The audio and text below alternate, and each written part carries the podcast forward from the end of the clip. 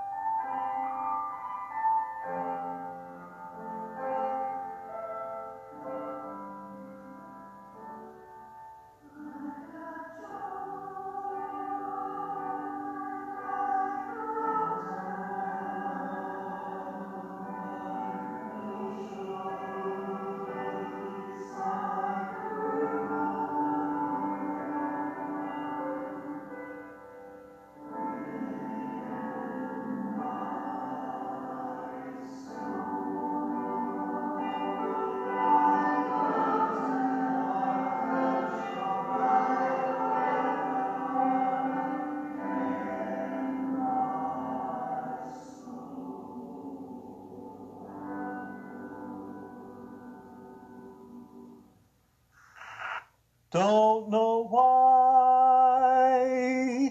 There's no sun up in the sky, stormy weather.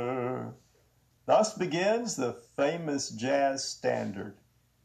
It is not merely the sentiments of a lonely heart pining away for a lost love. It is a reflection of our human emotions about all of life. It is about how quickly our feelings can change, just as quickly as the weather. North Carolina's singer songwriter James Taylor put it quite well when he lamented, I've seen fire and I've seen rain. I've seen sunny days that I thought would never end, and I've seen lonely times when I could not find a friend. The emotional storms of life rage out of control and threaten our spiritual well being. But there is a way to survive if we will learn from Jesus. Through the years, I've been fascinated watching storms approach over the horizon. One of my favorite memories of my wife Dawn was her standing on the pier dancing in a thunderstorm. We thought she was a bit crazy. We were right, but she was also full of life. For her, it was a moment not to be missed. At my mother's home on Choctawhatchee Bay in Florida, you can see the summer storms when they come inland from the sea. Rainfall, waves, thunder, and lightning may be miles and hours away, but you know they are headed your way. Feeling the wind increasing in the first drops of stinging rain is actually quite thrilling. It is good to know that retreat to the safety of her brick house is only a few feet away. If, however, you want to gain a different perspective, try experiencing a storm in a vessel at sea. Helmar Heckel is a pastor in Minnesota. In an account of his life, he illustrates how nature's storms and life's storms are related. He compares this to a response of faith. In December 1958, Helmar set sail on a ship from Bremerhaven, Germany, to come to the United States. Bremerhaven is located on the northern coast of Germany on the North Sea. The North Sea in December is a fearsome place. Heckel tells of huge waves buffeting the ship. He says that every day seemed the same as they proceeded from the North Sea into the Atlantic Ocean. As each day slowly passed, they saw only the churning water to the north, the south, the east, and the west. The ship and passengers were strained and weakened by the elements. The security of dry land became for them a dream, an image of intense longing branded in their brains. Their reality, for now, was the turbulent ocean. But five days later, that changed. There was still water to the east and to the south. But in the west, they could see the Statue of Liberty gleaming in the sun, beckoning them home. Heckel says, Walking by faith is like that. Waves of opposition battle us with no change in sight. In all directions, there seems to be nothing, with the Lord seemingly asleep until a special day arrives, revealing that we have been moving according to plan. When Heckel says moving according to plan, he means God's plan just as there was a helmsman guiding Heckel's ship, so also God was guiding Heckel's life. His life has not always been smooth sailing, but God has always seen him through to a place where the sun is shining. It is very much as my son Michael reminded me recently smooth seas never made for a skillful sailor. The disciples or learners who followed Jesus of Nazareth included several who were experienced with storms upon the water. In the large lake known as Tiberias, by the Romans and as the Sea of Galilee by the locals. Sudden, powerful winds would sweep down unimpeded by foliage from bare desert mountains and quickly create a watery death trap. These winds would push the water into the center of the large lake in heaps, forming enormous waves. Rollers have been recorded in the Galilean Sea as high as 35 feet. No doubt the men who followed Jesus, the ones who earned their living by fishing the inland sea, had seen their friends set sail, never to return to port, their lives snatched away by the angry, unpredictable tempest. In an almost fatalistic way, they may have resigned that the same fate might also be theirs one day. They feared the storm at sea, and that is where our scripture begins. You can read it in Mark chapter 4, verses 35 through 41. On that day, when evening had come, he said to them, Let us go across to the other side of the lake. And leaving the crowd, they took him with them in the boat just as he was. And other boats were with him. And a great windstorm arose, and the waves were breaking into the boat, so that the boat was already filling. But as he was in the stern, asleep on the cushion, and they awoke him and said to him, Teacher, do you not care that we are perishing? And he awoke and rebuked the wind and said to the sea, Peace, be still. And the wind ceased. And there was a great calm. He said to them, Why are you so afraid? Have you still no faith? And they were filled with great fear and said to one another, Who then is this that even the wind and the sea obey him? A couple of years ago, I went out fishing with my fellow preacher and dear friend Randy Jessup. Some of you know Randy, so what I am about to share about him won't take much imagination to picture for yourself. That day, we went out fishing on one of our beautiful lakes. My boat's motor was broken, so we used the tiny trolling motor, which could move the boat slowly as we fished along the shore. We were having a great day. We caught a few fish, watched a pair of nesting eagles, and every now and then Randy would burst into song, alternating between hymns and his favorite Willie Nelson song, Mama, Don't Let Your Babies Grow Up to Be Cowboys. As it so happens, this lake is shaped like the letter Y. We had worked our way down to the fork of the Y and were merrily fishing away when I looked down one branch and realized I could not see the end. There was a gray mass I did not at first recognize. Then it dawned upon me that although the sky was blue and clear above our heads, that the gray wall I was staring at was a massive storm. I told Randy to reel in his line, and I immediately started moving the little boat as fast as it would go. It wasn't fast enough.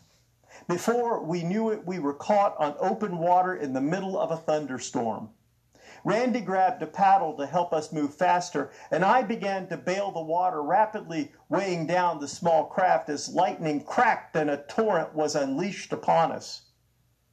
Then we started laughing. Yeah, you heard me right, laughing. I guess it amused us a bit to think this might be how two preachers might die. About that same time, Randy said, Hey, Chuck, how about this? With that, he stood up in the boat, put out his arms, and yelled, Peace, be still. And as God is my witness, nothing happened. The rain kept falling, and the lightning and thunder continued without interruption. When Randy sat back down, I said, Well, brother, it was worth a shot. He came to my home to see me he came to comfort me after my wife's sudden death. As we visited for a while, we recalled our adventure on the lake, and then it struck me. I felt then and still do like the fisherman in the boat with Jesus. He has yet to calm the waters, and the sea I'm sailing through are overwhelming. I know he's going to calm the sea, but right now, I am the one crying out, Lord, don't you care that I'm about to drown? Lessons of faith are learned in the most difficult classrooms. On this occasion, the classroom was the raging storm, and the teacher was none other than Jesus. I also think that had I been there that day as a sailor, as a fisherman, as a disciple, I'd also have failed the exam. I'd have been screaming along with the rest of the crew at the snoozing Savior, Don't you even care that we're about to die? In Matthew, they say, Lord, save us, we're perishing. In Luke, they say, Master, Master, we are perishing. By the way, I like the way Mark puts it best. It is raw, it is earthy, it is real. Matthew and Luke changed the disciples' rebuke to an appeal, presumably because of their discomfort of the disciples rebuking Jesus. Mark's lets, Mark lets us see the desperation of the disciples. On that boat, in that storm, all pretense is stripped away. All that remains is authentic faith or the lack of it. Either we genuinely have faith that Christ will see us through every storm or we don't. And it is here that I need to say something positive about real disciples, both then and now. Even though our faith may waver, even though we get angry, panic, and scream at God, even though we may set a bad example at first, in the end, we know to whom we need to turn. Real disciples know that God really does care about us and that he will act, and that is why we go to him. When we face our personal life storms, we want to dictate to God how he ought to act. So did the disciples. You know what they wanted Jesus to do for them. They were looking for another set of hands to help them bail water from the swamping boat. Our prayers are like that too. We want a little help from God and we can get easily discouraged when God doesn't answer our prayers our way. We want release from immediate pain, but God wants to implement an eternal cure. Commenting on this passage, one biblical commentator has said this story calls us to a faith in the God who saves through and beyond death, not necessarily from death. Lovett Weems tells of a group of Christians who went on a mission trip to South America. Their leaders tried to prepare the group for what they would see. They were told that they would see poverty on a scale that they had never imagined. They were told that they would see people oppressed by their government. But when they arrived at their destination, they were overwhelmed by what they found hunger, political oppression, children dying of hunger or disease. They wanted to help, but the scope of the problem completely overwhelmed them. Then one of the local people made this comment. He said, You Americans, you only know how to help folk when you are winning. Look in our faces, and you will see faces of hope, not because we are winning, we've been losing all of our lives. These are our children we are burying. These are our stomachs that are empty. These are our necks that have the heavy foot of political oppression upon them. We are hopeful, not because we are winning, but because we are convinced that we are being faithful to what God is calling us to in this moment and because of that, we have hope that when victory comes, it will be ours. It may come tomorrow. It may come in 300 years, but when it comes, it will be ours. I'd like to suggest to you that those folks have a pretty good understanding of how God is and how he acts. They do not see God at their beck and call as a Lord who will get rid of the water in the boat, but as the master who will ultimately conquer the storm. Maybe we should learn that the storm is not the issue after all. Certainly, it's not an issue for Jesus. He has complete mastery over the wind and the waves, whether they are physical or emotional. Could it be that the point of the story is that he will see us through even the fiercest of life's storms? Terry Anderson, who was abducted by the Hezbollah in Lebanon and imprisoned for almost seven years, was transformed by his experience. He said, We come closer to God at our lowest moments. It's easiest to hear God when you are stripped of pride and arrogance, when you have nothing to rely on except God. It's pretty painful to get to that point, but when you do, God's there. That, I think, is the point of this bit of Scripture. It is simply this no matter what you are facing, God is there. He is right in the boat with you. He is ready to act whenever you call. He will act not according to our demands, but according to His will. And His will is better than our solutions. When stormy weather is your reality, whether you are a father, mother, man or woman, son or daughter, know that you are not alone. The Master is with you. Everything will be okay. Have faith. Let your faith be contagious. Trust Him. Jesus is in charge. Let us pray.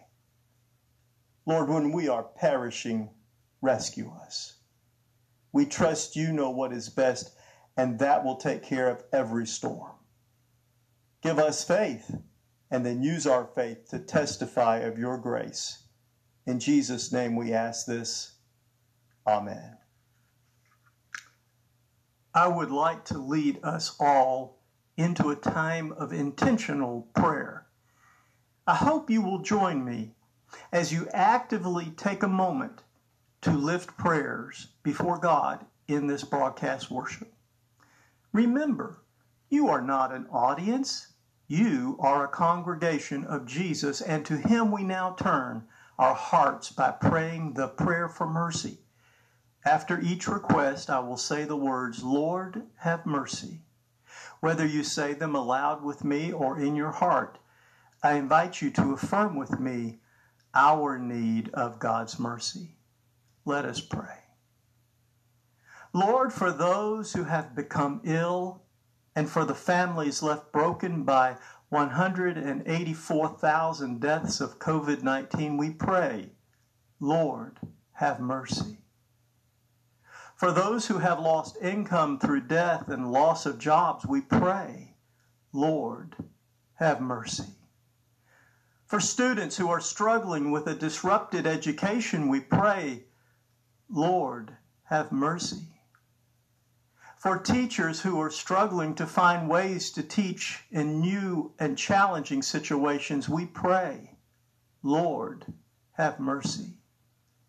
For those who have lost loved ones through negligence or violence, we pray, Lord, have mercy. For those with sick and dying loved ones whom they cannot even visit or offer a hug, we pray, Lord, have mercy. For those who have trusted in princes and been disappointed, we pray, Lord, have mercy. For those who have had their lives devastated by storm and fire, we pray, Lord, have mercy. For those who fear the police and for the police who try to protect all regardless of race, we pray, Lord, have mercy. Lord, for those suffering from mental illnesses and depression, we pray, Lord, have mercy. Lord, for Christian people crushed by fallen leaders who even now are profiting from their sin, we pray, Lord, have mercy. Lord, for all God's children who need to love and accept one another and deeply experience your grace, we pray, Lord, have mercy. And now, in a time of your personal prayer, I invite you to lift your individual prayers to God as you listen to Mary Gauthier sing Mercy Now.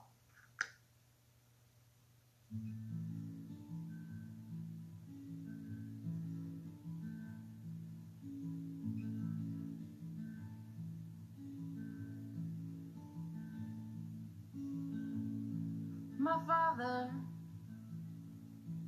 could use a little mercy now.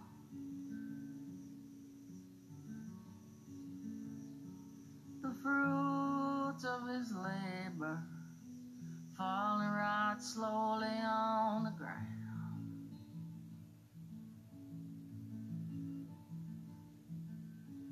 His work is almost over. It won't be long. He won't be around.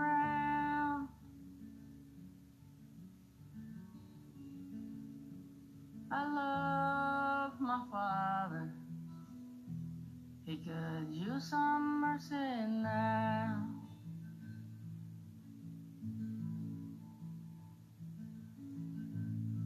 My brother could use a little mercy now.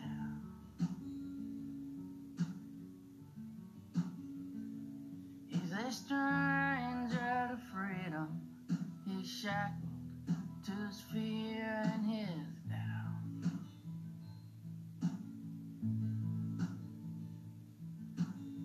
The pain that he lives in, it's almost more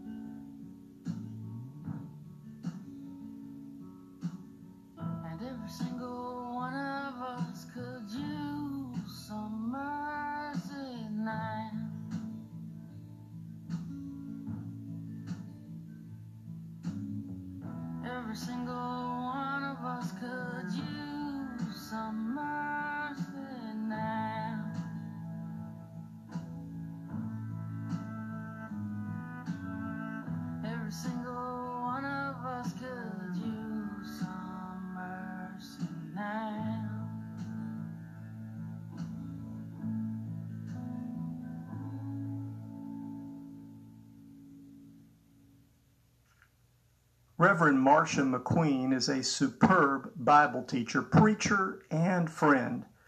She will now examine the Bible study material we use each week called Nurturing Faith.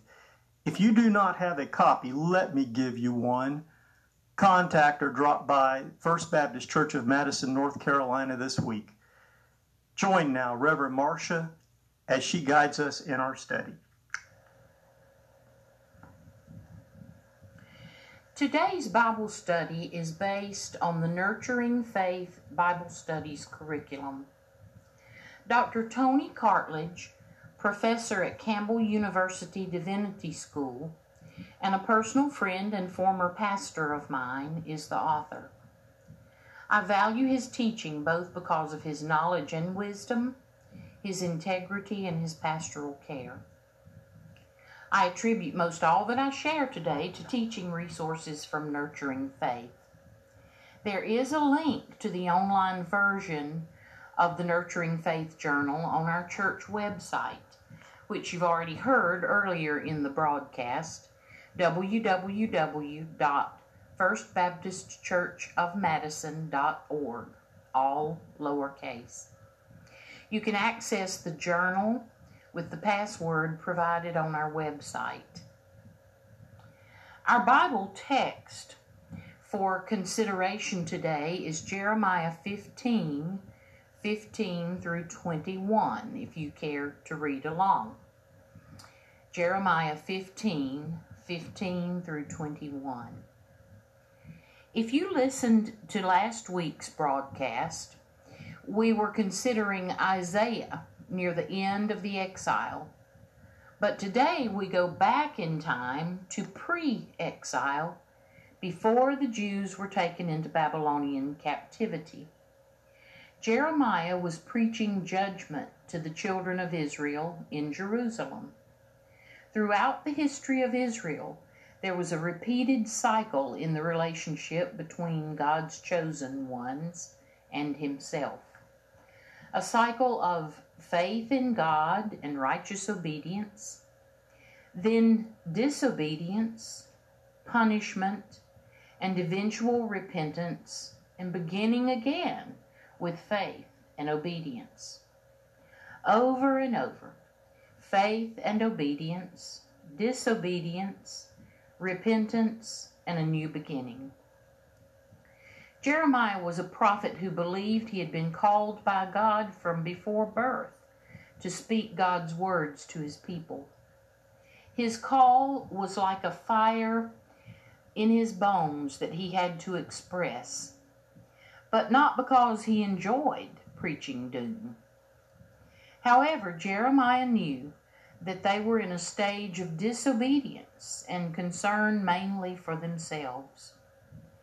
He knew that unless they repented and once again became obedient, destruction was coming.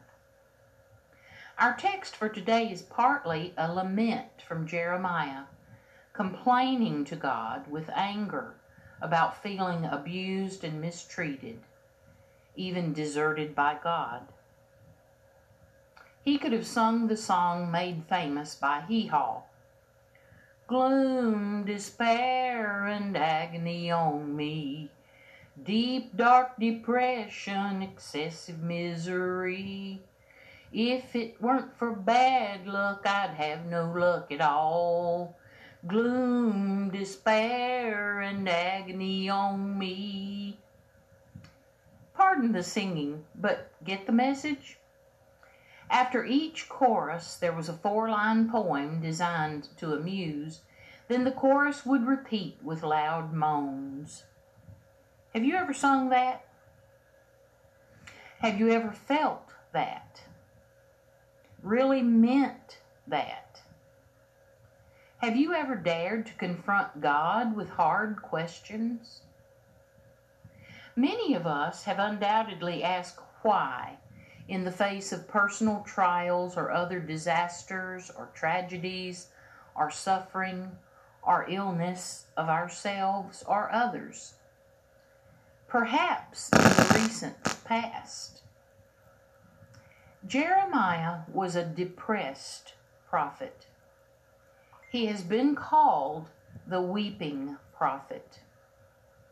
Listen to the text for today, Jeremiah 15, verses 15 through 21. New American Standard Bible. You who know, O Lord, remember me, take notice of me, and take vengeance for me on my persecutors. Do not, in view of your patience, take me away. Know that for your sake I endure reproach. Your words were found, and I ate them, and your words became for me a joy and the delight of my heart. For I have been called by your name, O Lord God of hosts. I did not sit in the circle of merrymakers, nor did I exult. Because of your hand upon me, I sat alone, for you filled me with indignation. Why has my pain been perpetual? And my wound incurable, refusing to be healed. Will you indeed be to me like a deceptive stream with water that is unreliable? Therefore, thus says the Lord If you return, then I will restore you. Before me you will stand. And if you extract the precious from the worthless, you will become my spokesman. They are, for their part, may turn to you, but as for you, you must not turn to them. Then I will make you to this people a fortified wall of bronze. And though they fight against you, they will not prevail over you. For I am with you to save you and deliver you, declares the Lord. So I will deliver you from the hand of the wicked, and I will redeem you from the grasp of the violent. Though you might have heard or even said, I know you're not supposed to ask God why, note Jeremiah's question of the Lord in verse 18 Why has my pain been perpetual? In The Message, a contemporary version by Eugene Peterson, Jeremiah's complaint was something like this in more contemporary language Don't stand back while they ruin me. Just look at the abuse I'm taking. I never joined the party crowd in their laughter and their fun. Led by you, I went off by myself. You'd filled me with indignation. Their sin had me seething. But why? Why this chronic pain? This ever worsening wound and no healing in sight. You're nothing, God, but a mirage, a lovely oasis in the distance, and then nothing. How did God respond to Jeremiah? God didn't strike him down with a lightning bolt. Did God rebuke him? Did God defend himself? Did God explain what his plan was or is? Did God minimize Jeremiah's suffering? No, God didn't say, now calm down, it's not as bad as you think. No, God's ego is not threatened by feverish and angry prayers. God can hear our shouts and bear our anger and our questions and doubts without being offended because God understands that life can be hard and that following God's way is not always popular. Neither does God ignore us when we complain. Nor did he ignore Jeremiah. God instead said, If you turn back, I will take you back, and you shall stand before me. Was Jeremiah's complaint intended to be like a resignation? We don't know, but surely he felt like he was ready to quit. But God instructed him to continue serving as God's voice to the people. God reminded him he was not to become like the people and join in their merrymaking just to gain acceptance, but rather it was their responsibility to turn to God, heeding Jeremiah's warnings and becoming more like him. As Dr. Cartledge said, Jeremiah was not the Joel Osteen of the Old Testament. Jeremiah knew his message put him on the outs with others. From the start, Jeremiah was an outsider. He was a descendant of an exiled priest, and his message was not a popular one. The priests and prophets of his time were befriending and aiding a, and I quote, corrupt society that benefited the rich to the detriment of the poor and carried on a ritual religion with little attention to ethical behavior. End quote. Jeremiah was pronouncing judgment against Jerusalem and Judea for being persistently selfish and refusing to follow God's teaching.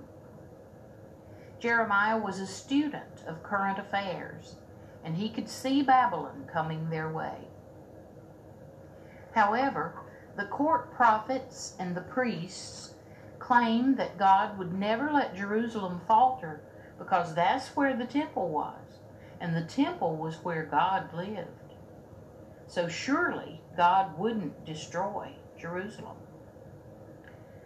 They felt a false sense of security in their safe dwelling, the city of Jerusalem. So they had little motivation to heed the prophet's call to repentance and obedience. They were fine, they thought. The officials tried their best to silence Jeremiah, the officials being both court persons and religious persons, priests. They wouldn't allow him to enter the temple. They tried to hush him he tried to get away and was eventually arrested, beaten, and thrown into a priest in, into a prison operated by the priests. Even his family turned against him. I'd be depressed too, wouldn't you? Faithful living, like faithful preaching, may put us at odds with our culture.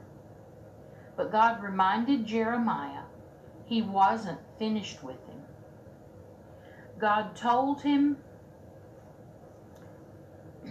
excuse me, um, God told him that he would take him strong. He would make him strong like a fortified wall of bronze. God promised in verse 20, I am with you to save you and deliver you.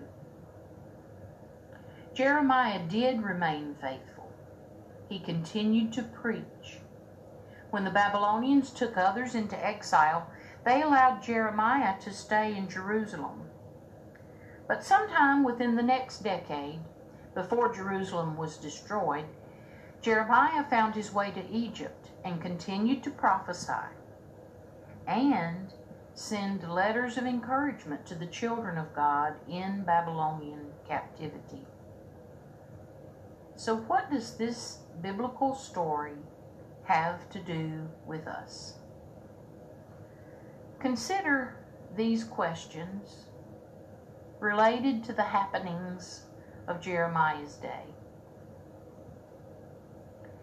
How has modern day religion gotten comfortable and cozy with the world of power, politics, and society?